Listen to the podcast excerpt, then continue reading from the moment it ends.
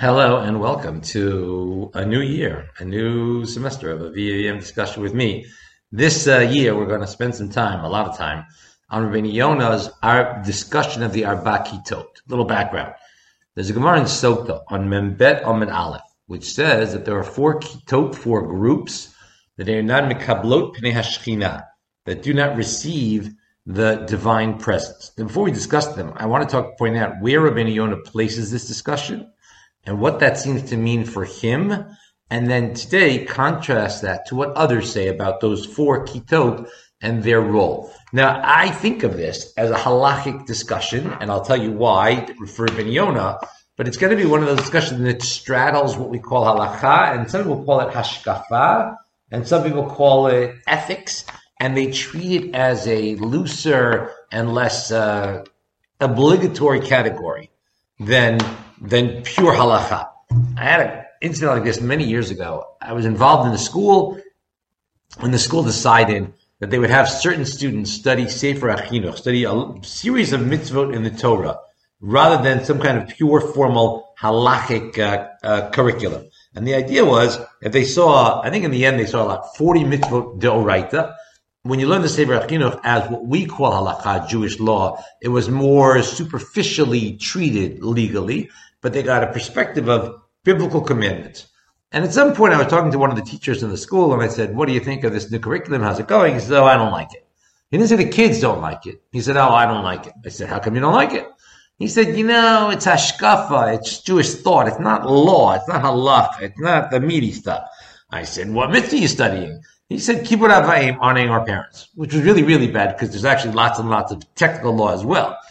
But in his mind, he was a young guy. He, he may have changed his mind over the years, but in his mind, if it's not put on your tefillin this way, shake your lulav that way, set up the eruv with these parameters, it's not halacha. I believe Rabbeinu Yonah is trying to indicate us something different, a different model of what these things mean. The reason I say that is because the structure of the third shar of Sharei Tshuva is important to understand what's going on for him. Rabbi Yonah in the third shar, remember the Sharei Tshuva is a section of a larger work of Rabbi Yonah's, which he called Sha'arei Tzedek, meaning a shar is a gate, a section. We have four of those sections. It was actually, I think, a 10 section work. We only have these four, but in these four, numbers one, two, and four are very clearly about tshuva. So the first section has like uh, uh, the, the value of tshuva and the, yes, 20 steps of tshuva instead of the four that we know from the Rambam. The second section talks about what stimuli are to tshuva. The fourth section talks about how we can earn kapara, how we can atone for our sins. It's about tshuva. The third section of Sharei Tshuva is also about repentance, but in a very different model. In the fourth, the third section, Ben Yonah says to properly repent a sin, one must understand the severity, the significance of that sin. And therefore, he goes through the halachic system. He reviews the halachic system. He starts with what are the lowest, the least important, the least significant sins. He is at pains throughout to stress that even the least significant sin is very important. And so he starts with rabbinic law because rabbinic law, in some sense, is less severe, less stringent, less significant than a transgression of a biblical sin. So if somebody has, let's say, unwittingly violated rabbinic law, or even they knew what they were doing, but they only were doing because they were tempted, that's not the same as, it's not good, but it's not the same as they violated the biblical. So let's say, Bisar of Bichalav is a dirabanan. Having chicken or duck cooked with, cooked with milk is uh, not allowed at a rabbinic level. One who does that needs to repent their sin. That's a rabbinic sin. On the other hand, they'd eaten basar v'chalav deoraita. That would be a more sin. So he goes through the list. He has a whole list. He goes through it. Starts with Rabbanan, and it goes all the way up to people who lose their share in the world to come, which he implicitly is treating as as a halachic category, right? That when the when the Gemara says about certain things that you lose your share in the world to come, it doesn't just mean it doesn't just mean uh, it's a bad thing to do. It means it's the height of loss. That's what he seems to say. So, for example, in the third shar, paragraph 171, which comes at the end of this whole list, it's like we're at the, it seems like we're at the top of the hierarchy. He says, it's talking about people who are going to be lost, they won't get a share in the world to come. He says, they, of course, will only lose their share in the world to come if they didn't do tshuva, if they didn't repent. But if they repented, so then they'll, uh, they've saved themselves from destruction, from loss, as the Pasuk in Yirmiyahu, as the verse in Jeremiah 3.22 says, return, O wayward children, I will heal your mishuvah, your wayward ways. That's where he seems to stop in the sense that he, and here he's spoken about that tshuva can save it. And then he turns to Arba Kitot. He turns to four groups, as I mentioned earlier, that the Gemara in Sota talks about. There are four groups, and it says, Ein mekablot penei shechina, that will not merit to, to uh, greet, lekabel is to accept or to, uh, to enjoy the divine present. And he spends on the elaboration of these four kitot, he spends fully one third of the shar, meaning what we're about to discuss the material from here to the end of this section of Sharei Tshuva is half the size of the rest. The rest describe the entire halachic system, and he spends another half time on the description of just these four kitot. And he doesn't write about these kitot that tshuva saves them. It's unclear what he thinks about that, but this idea that the loss, that these people, the, the group being lost and not getting share in the world to come and all that is only the do tshuva, he puts that before these Arbakito. It seems like Rabbi Yonah. And then, as I said, he spent the rest of the shar describing them, and he's going to go into, this is what we're going to spend this year discussing and trying to figure out. He's going to go into great detail. He's going to give you categories for each one of those groups. This time, I wanted us to spend the time just laying out what the four groups are and then surveying what others said about those four groups. There are those who are more lenient than Rabbeinu Yonah in their perspective of these four groups, and are others who are more strict than Rabbeinu Yonah in the perspective of these four groups. And then what we're going to be doing this year is looking at the subcategories of each of these four groups from a halachic perspective and try to figure out where they fit in halacha, where they fit in, in, in more formal Jewish law and, and try to figure out where it is that these categories of activities fit in our perspective. Because according to Rabbi I am suggesting the implication is not only that it's not allowed, not only is it bad, it seems like he puts them at the pinnacle of the uh, of how one can violate the halakhic system. Because he started with the rabbanans are in quotation marks, air quotes, whatever you want to put them in, the least of the sins. Then you went all the way through violations of the right and getting karet and getting death at the hands of heaven and death at the hands of a court, losing one share in the world to come. And he finishes that whole discussion says, yeah, we're going to talk about the Arbakitot. Starting from paragraph 172 of Sharei Tshuva, the third shar, the third section, he says, we're now going to explain these Arbakitot. And the four kitot are, who are not Mekablot Pnei Shekhinah, who do not merit receiving the divine presence, are the Kat Leitzanim. They're the group of people, Leitzanim, it's a hard word to, to, to think. I've seen it described as scoffers or cynics, but we're going to eventually see it probably includes both those who are cynical about life and don't and think that there's no importance in anything, but also those who just joke around too much, not necessarily as a rejection of life, but just because, um, just because they're having a good time. And that's going to be part of Leitzanim as well. We'll get to it. Then there's kat shakarim, liars. And we'll have to think about what kinds of liars are meant when we say that they're not mekablot shekhinah, and Rabbi Yonah doesn't quite say why. Rabbi Yonah only says that the Gemara is telling us these are very significant sins. Since they are very significant sins, I'm going to lay them out for you, and the punishment is. Then there's kat chanafim. So kat chanafim loosely means flatterers, but we'll see what it means when we get to it. It'll mean something along the lines of people who are willing to uh, applaud evildoers or to support evildoers. And we'll talk about why and where that comes up when we get to it. That's sort of a broad version of what's going on. That we don't, that instead of rejecting evil or saying it's, or, or denouncing evil, we say, oh, good, evil, nice to meet you. And then comes up Lashon Hara. And then those who tell Lashon Hara who uh, loosely slander others, speak ill of others, and that's what we'll get to. So those are the four groups. How do we know that they're not mikablei uh, Shekhinah, that they don't get to Pinei Shekhinah, that they're not going to merit being in the divine presence. The Gemara quotes a verse for each, and I won't do verses all the time. But sometimes the verses are interesting to see. For Leitzanim, there's a pasuk in Hosea, verse in Hosea chapter 7, verse 5, which says, Mashach Yado et Lotzitzim. Hashem removes his hand, as it were, from Lotzitzim, which is going to be a same, similar to Leitzanim and that idea.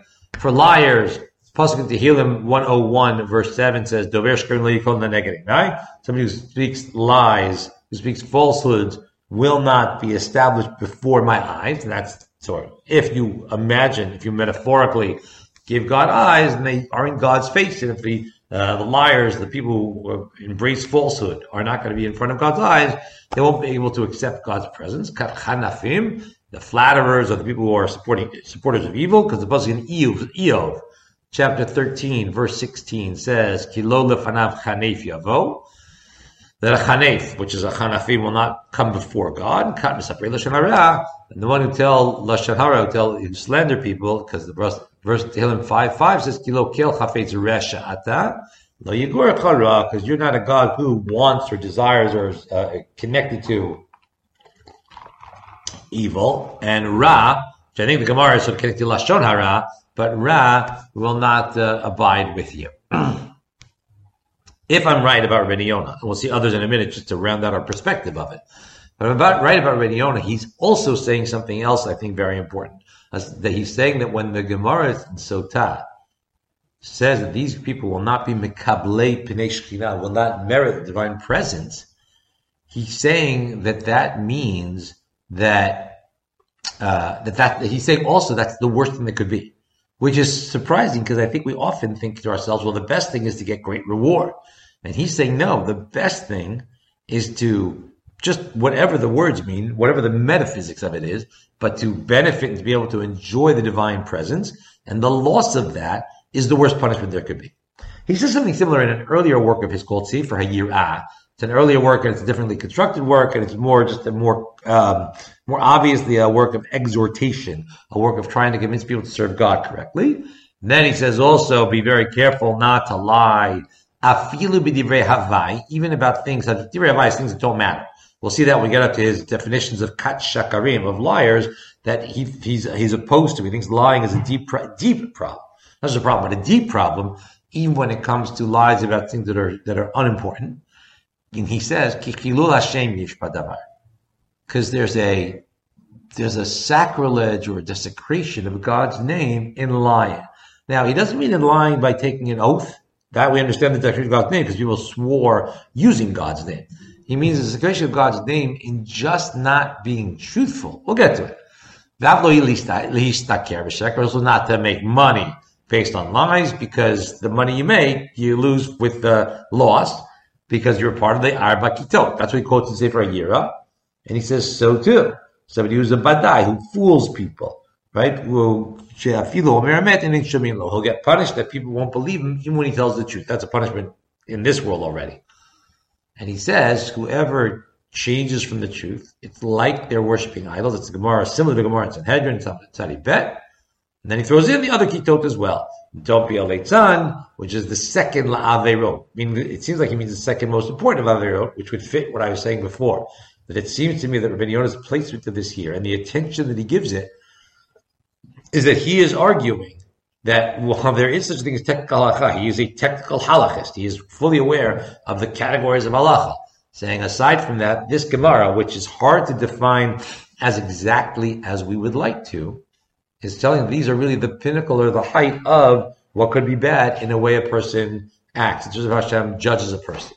And it also, it also leads us to um, not be as uh, fearful of God as we want. he says it also leads people to uh, to commit other sins, right? It makes them used to sinning because they don't care about things. And whoever's mitlot seitz falls to Gehenna this is the earlier version of it. And then also not to be machanik, meaning he's already, even in an earlier stage in his life, aware of these four categories and treating them as very important. Uh, and he quotes the verse that the Gemara quoted about not uh, not coming before God and not to slander people because everything has refuah, everything can be healed other than lashon and not to accept lashon. He also says because of the verse, and then he goes on to other things as well. That's Rabbeinu Yonah. This Gemara in Sot is to be taken seriously. This Gemara in is making a point about what's at the height of the halachic system, what's at the deepest problem in the halachic system, and what we're supposed to do about it. Rinioni. There are some who are more makil, who take the Gemara more leniently, and then some who take it more stringently. And let's start with the lenient, and then we'll go on to the stringent and see where it leaves us.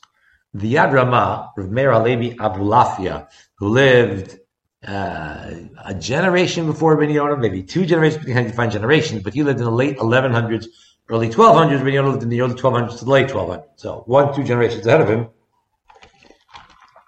Right, They may have known each other. There's a, I think they may have been involved. Rabbi may have known him, may have been a younger, much younger colleague uh, around that time. He says in his chidushim, in his novella, his comments Sanhedrin, he says, Alpha Pishish Biadam Torah Masim Tovim, Inam Mekablo Pnei Shkina. He says, even though such people may have done a lot of good deeds, and therefore have a share in the world to come, nonetheless, they won't, um, they won't be Mekable Pnei Shkina. They won't have the great merit of greeting God, Lihistakel to see, Baspaklaria Hamira is the way the Gemara differentiates uh, Moshe Rabbeinu's nevuah, his prophecy, from the other prophets. The other prophets, in spaklaria, spaklaria means a speculum. It's like a glass thing that you'd look things at, like a magnifying glass, or, and you look through things. So a me'ira is a is a clear one, and sheina me'ira is a, a, a, a, translucent one, where there's a, a darkness, there's a, blurriness to it. It's like when you have uh, glazed windows, you can see through them, but not fully through them. For Yad Ramah, then this Gemara, while it's saying something, it's saying something important. It's saying it's saying something real.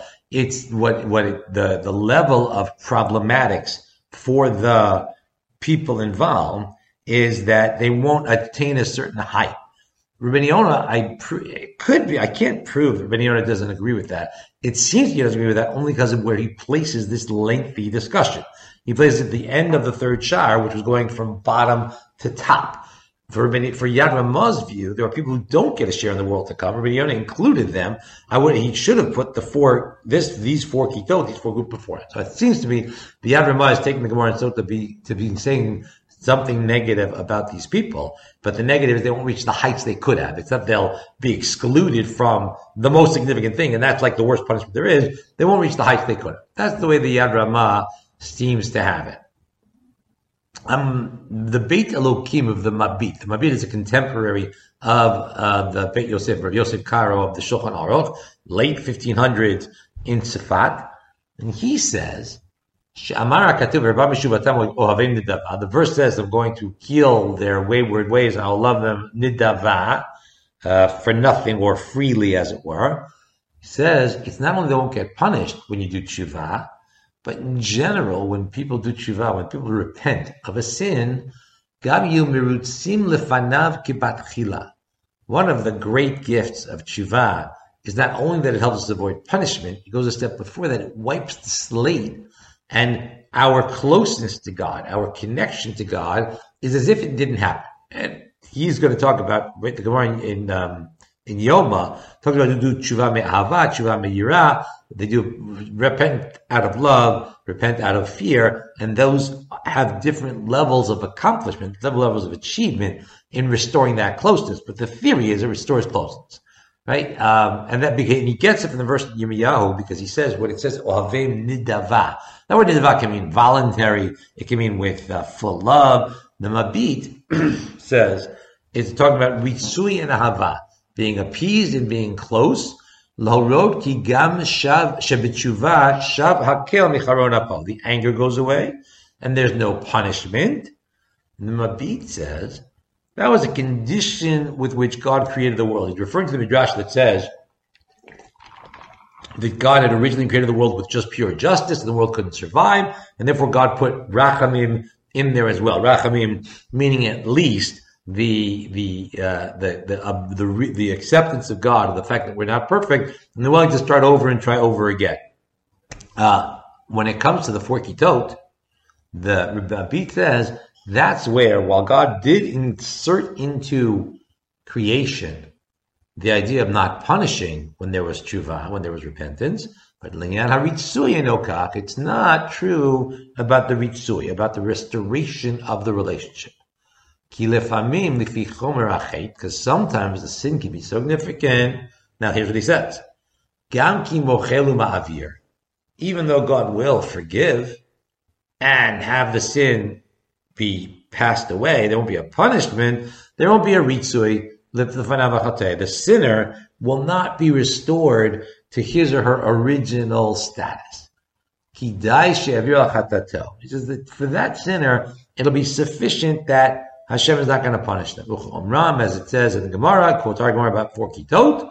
He says because even after their tshuva, they won't greet the divine presence. Now, in some sense, that's a stringency. He's saying that these people's sin is so significant that they're not going to be able to restore the relationship with God if that you take that to be more stringent than Rabbi was talking about, okay, then he's more stringent. I think though there's significant leniency here. He's saying that in all other ways they'll have gotten rid of the sin. They'll get Dolam, he says, they'll have the pleasure of Olam Haba, the pleasure of being in the world to come. But they won't see the divine presence, right? And he says that's true even after tshuva.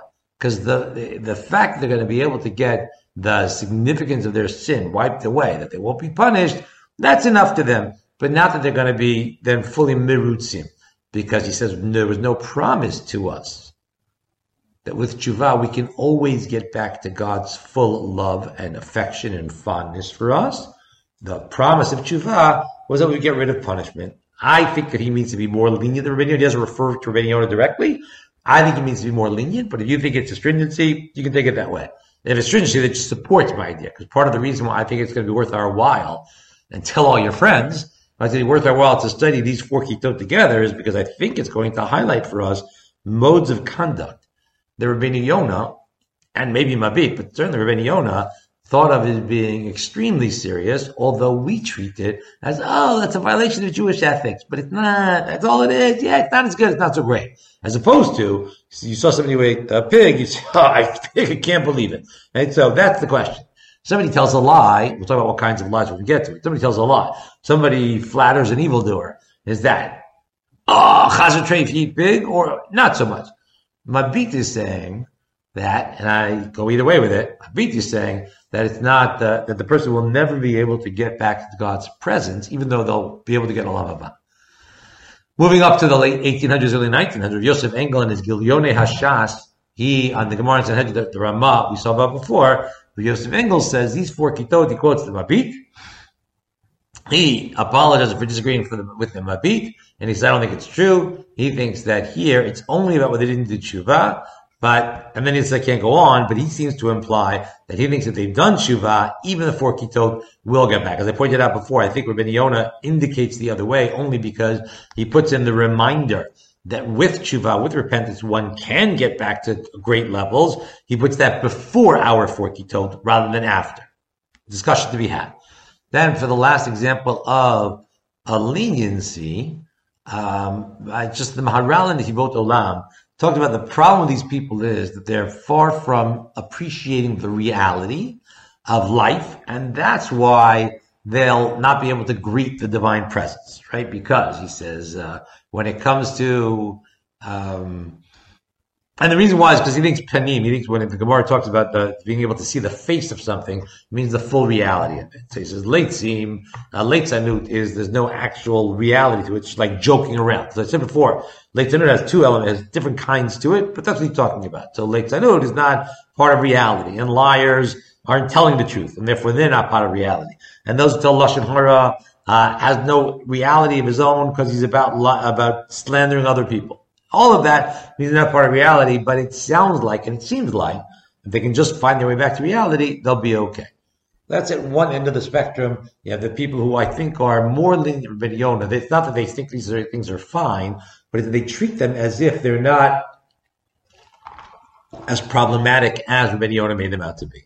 At the other side, I have three comments of the Yosef Ometz. These are just the ones that I happen to haven't chosen to come across. But Yosef Ometz is a rabbi in Frankfurt in the late 1500s, early 1600s, and this is the same time as the Shla, um, Rabbi Yeshaya Levi Horowitz, around that time of year. I think of that around that time of uh, history. I think of it because Rabbi Yosef, this Yosef Ometz uses a mnemonic for these four groups that I also saw in the Shla. Maybe it was like a little bit older than him. Maybe came around around then, but they call it Chashmal. Now, it's a interesting. Chashmal is Chanafim, the Chet, Shin is Shakarim, Mem, the Lamed is Leitzanim, and Chanafim, Shakarim, and um, Misaprei Lashon Hara. Those who tell Lashon Hara is the four. I don't know if they meant it. I can't be sure, but in the the Nivua in Yechezkel, in the prophecy in Yechezkel, at the beginning of the book, part of his vision of the Merkava, the chariot of heaven, is that he sees a Chashmal. And I'm not sure if that was a, this is a reference to that as well. So the Yosef Ometz in, in three different places refers to these four groups. There's a, is a book that this uh, his name is Rabbi Yosef Yuspa Rabbi Pinchas Hanorlingen. And he writes about Frankfurt, the customs of Frankfurt. Three different places talks about these kinds of people. And he seems to me to be even more uh, strict than Rabbi Yonah uh, uh, the Rabbi Yonah talks about, whether or not Rabbi Yonah would have agreed. He says, for example, when a person's having a meal, right, he says, uh, you got to be careful who you have meals with. He says, especially in our times, because many people, when they go to drink wine, they're minabel piyam. They just talk about stupid stuff or bad stuff, or they speak in a in an inappropriate way. And he says most of what they talk about, he says, they're one of the four kitot that we just spoke about. They're telling lashon hara, they're slandering others, they're lying, they're applauding evil in some way, they're scoffing, they're joking around. And this uh, Rabbi Yosef Yosef says that the person who's with them doesn't make a fuss about it. Uh, he'll too, that person, he or she also will get punished. That's a whole different topic about when we're required to uh, to reproach other people who are with us, or we get caught up in their sin even if we don't participate. So to hearing these things, or hearing God's name taken in vain, and saying nothing, that person gets, should get needed. That person themselves deserve a punishment, maybe excommunication in some way, and therefore you shouldn't sit down for meals with these people to begin with. That's one place where he mentions the Arba Kitot. He says when we're sitting down for meals, we should think about who's coming because we might get caught up in their sins, and therefore that would be a problem for us. and we have to worry about it in another section of the Yosef Home, which is about the rules of, of Friday night dinner, of Leil Shabbat, he says for sure you got to make sure that Friday nights you're not going to have a sicha b'tela, an unimportant, uh, uh, an empty conversation, uh, or on the day of Shabbat, and then all the more so you shouldn't be hanging out in the street corners. Why not? Because even though he says there is permission that's been found among the rabbis to just have conversations people enjoy. That's talking about neutral conversation with no significant positive value, but also no negative value. So it'd be things like he says, he said, like the news, like what's going on. He says you shouldn't do it anyway, because in general, when you do, you're going to get caught up in the, the Arba Kitot groups. And the last example, um, uh, he says it's important. This is a discussion of Gimul Chasadim, of doing kindnesses for others. He says it's important when people, if you have the money, if you have the wealth, that uh, and you have neighbors who have a problem and they have and they have guests and they can't have the guests sleep over, you should help the guests sleep over. He's talking about doing kindness for others that we all think of today as to thank God. As you have room, so somebody is having a simcha, somebody's having a, a, a, celebration, and people come, you offer to put up people. A very simple thing. But then he says, but in that situation, and really in any situation, you shouldn't let into your house people unless you know them they're not part of these arbakitot, they're not one of these kinds of people. But if they're part of these kinds of people, not only should you look angry at them, you should speak harshly to them and you should and, and, and talk about the fact that they need to abandon their evil ways and you need to, to expel them from your house before they lead you and your family. And, uh, and he and if you think to yourself, if the person is the homeowner, the host says, you know what, I'll just be nice about it. I won't say anything. It's not that I agree. The person will get punished because you're required to break these things. So Yosef Ometz thinks not only is it a problem to be such kind of a person, it's the obligation of any Jew to avoid the company of such a person and to forcefully reject such people and tell them what they're doing wrong. And then in our times, there's a, I don't know what kind the Bar Ilan, there's a sefer called Eizehu Mekoman, which is like a commentary a collection of rabbinic of, of ideas on various Masechtot of the Gemara. And his name is Rabbi Yehuda Aryeh, the son of Rabbi Avram Yitzchak. I think it's Friedlis or Friedels. Um, and he was born in 1962, so he's basically my age, except that he's a Rosh Yeshiva in Bnei Brak. and he's got this thing. And when he gets to the Arba Kitot, he quotes the Maharsha. And the Maharsha says these four Kitot include all of the sins of language. And they bring to bad character traits of telling Lashon Hara, and that leads to Nigaim, to, to plagues and to diseases. And the same thing we said in Olam Hazeh is a problem. In Olam Haba also, you're not going to get to the Machane Shechina. So that's what we're going to spend our time trying to figure out how not to be such people. How not to be among those who are in these four kitot. To do that, we need to know what the four kitot are. What are these four groups? What are the members of these groups? And therefore, we can hopefully be among those who one day will, in fact, uh, enjoy the divine presence and uh, and be able to to fully relate to Hashem, to fully repent all of our sins, and to uh, bask in the radiance of our Creator. So I'll see you next time. We're going to begin on our definition of these Arba Kitot. And we'll see you then. So this is the podcast for Yonah and the Arba Kitot, the four groups that don't see the Pnei and we'll learn from them how we, God willing, will soon and one day be able to greet the divine presence. Be well.